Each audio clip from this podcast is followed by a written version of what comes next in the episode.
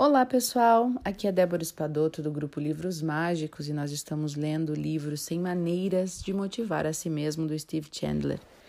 Agora nós vamos ler o número 65, que fala sobre é, Prometa a Lua. Então, uma forma eficaz de se motivar é fazer uma promessa bastante arrojada para alguém de que você gosta, como um amigo ou um colega de trabalho. Experimente prometer algo muito grande que exigirá todo o seu empenho e toda a sua criatividade para concretizá-lo. Quando o presidente John Kennedy prometeu que os Estados Unidos iriam levar um homem para a Lua, só o poder daquela promessa energizou a equipe inteira da NASA durante o tempo que foi necessário para cumprir aquele incrível feito. No livro Lua Perdida, que fala sobre a missão Apollo 13, que deu origem ao filme com o Tom Hanks, o astronauta Jim Lovell, é, classificou a promessa original de Kennedy como absurda. Era isso que todos achavam, né, da proposta de ir para a Lua. Mas a história mostrou como pode ser eficaz almejar algo além do razoável. No livro Paixão, Lucro e Poder, Marshall Silver conta que certa vez viu um outdoor em Las Vegas, pago por um dono de cassino que queria parar de fumar. O texto dizia: Se você me flagrar fumando nos próximos 90 dias, eu lhe darei 100 mil dólares. Pode imaginar o poder desta promessa deste homem? Olha que esperto ele, né? Bom, uma vez eu prometi aos meus filhos que eu iria mandá-los para uma colônia de férias no Michigan. Eles já haviam ido uma vez e tinham adorado. E era bem cara, mas quando fiz a minha promessa, eu estava bem financeiramente. Eu tinha certeza de que eu poderia pagar. À medida que o verão se aproximava, porém, o dinheiro começou a faltar e eu precisei redefinir as minhas prioridades. Passava mais tempo dando dando palestras gratuitas do que vendendo com comissão. E com isso, o passeio das crianças parecia cada vez mais improvável. E eu me lembro de conversar com meu filho Bob, na época, de oito anos ele tinha, sobre como nós estávamos com pouco dinheiro e talvez não fosse possível pagar aquela colônia de férias naquele ano. Ele estava no banco da frente do carro e eu nunca vou me esquecer da expressão tristonha do meu filho. Bob disse tão baixinho que eu mal pude ouvi-lo, ouvi-lo, ouvir o que ele disse. Ele disse: "Mas você prometeu". e ele estava certo. Eu não disse que iria tentar e nem que era apenas um plano. Eu prometi. E naquele momento eu fiquei tão emocionado que, que por fim eu disse: "Sim, eu prometi".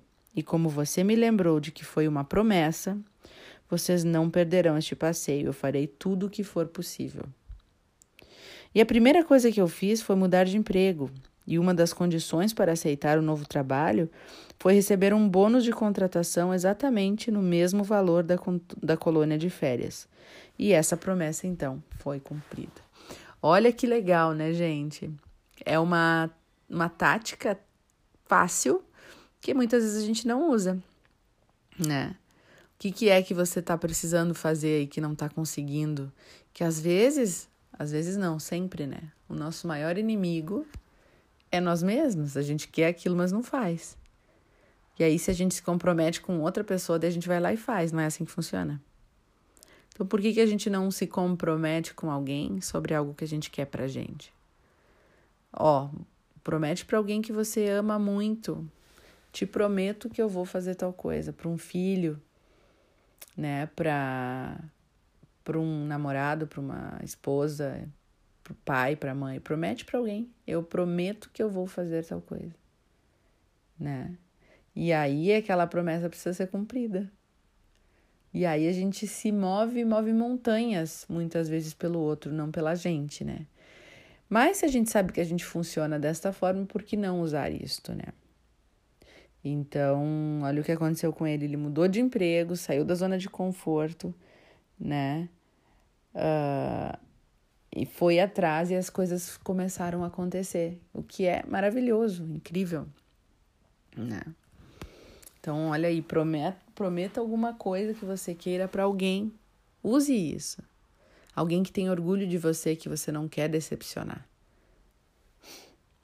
E eu vou ler a 66 aqui também, gente, porque ela é pequenininha, tá? Então, essa, o título é Torne o Dia de Alguém Perfeito.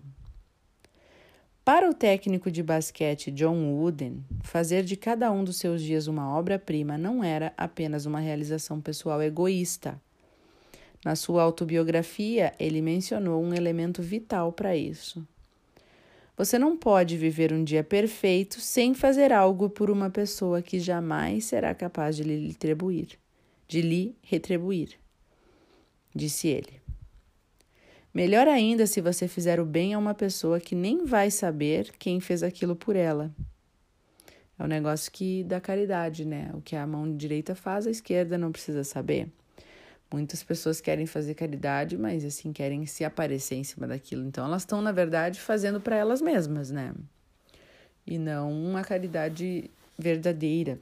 Né? Embora a caridade sempre é bem-vinda, a maneira como ela é feita muitas vezes ajuda mais o que está fazendo a caridade do que do que o que está recebendo, né? Por exemplo, ah, dar roupa velha, toda estragada.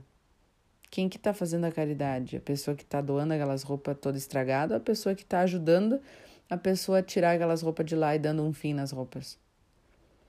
Né? Então tem que pensar muito isso. Se eu vou doar roupa, tem que doar roupas, não as melhores que eu tenho, mas doar roupas em condições, né? E não um trapo velho. Isso aí é a pessoa que receber tá só te ajudando a tirar aquilo de dentro da tua casa, porque tu já não ia usar mais mesmo. Caridade é quando vai além do que a gente não quer mais. É algo que a gente precisa, é algo que a gente gosta, mas mesmo assim a gente abre mão, né? Eu não estou dizendo. Ah, que ele diz. Melhor ainda se você fizer o bem a uma pessoa que nem vai saber quem fez aquilo por ela. E isso leva a uma te teoria minha, segundo a qual você pode criar sorte na sua vida. Olha só, criar sorte na sua vida. Eu não estou dizendo que a sorte é necessária para o sucesso, mas que pode ser um acréscimo bem-vindo.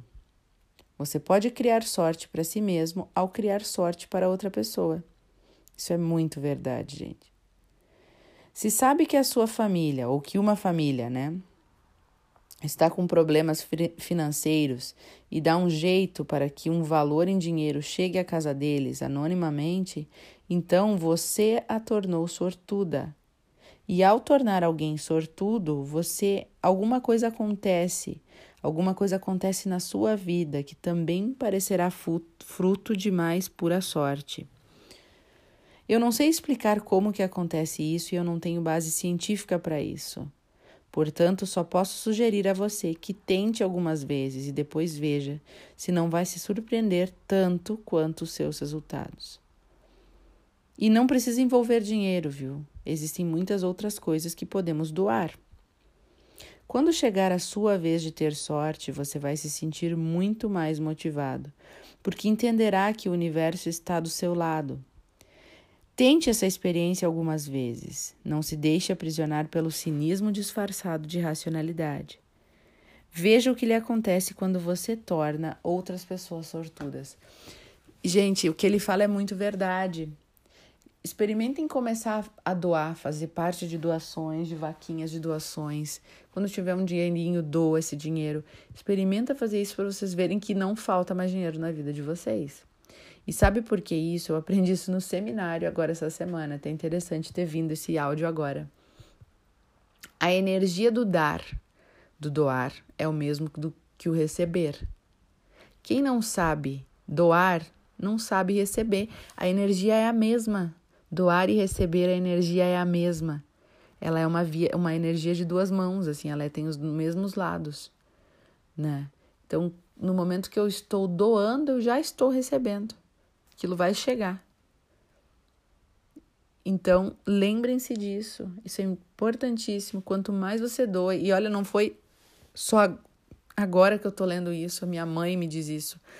É, eu tenho amigas que me dizem isso. Inclusive, neste domingo, uma pessoa me falou: Débora, desde que eu comecei a entrar em vaquinhas do pessoal aqui da empresa que precisavam ajudar, e comecei a ajudar pessoas e comecei a doar dinheiro, eu comecei a aumentar, eu comecei a ganhar mais, eu comecei as coisas começaram a prosperar. Então, lembrem-se disso, não percam a oportunidade de doar. Dinheiro é energia, não é aquele papel ali. Não é aquele valor ali. Não importa o valor. É a energia é a energia que nós estamos doando que vem para nós de volta, né? Tudo que vai e volta, essa é a lei da energia, a lei da física, né? Então, pessoal, esse é o nosso áudio de hoje. Eu espero que vocês tenham gostado da questão de fazer uma promessa para alguém, para te ajudar a cumprir ela, e da questão de lembrar de doar, né? Porque vai voltar para você. Um beijo enorme no coração de todos e até o próximo áudio.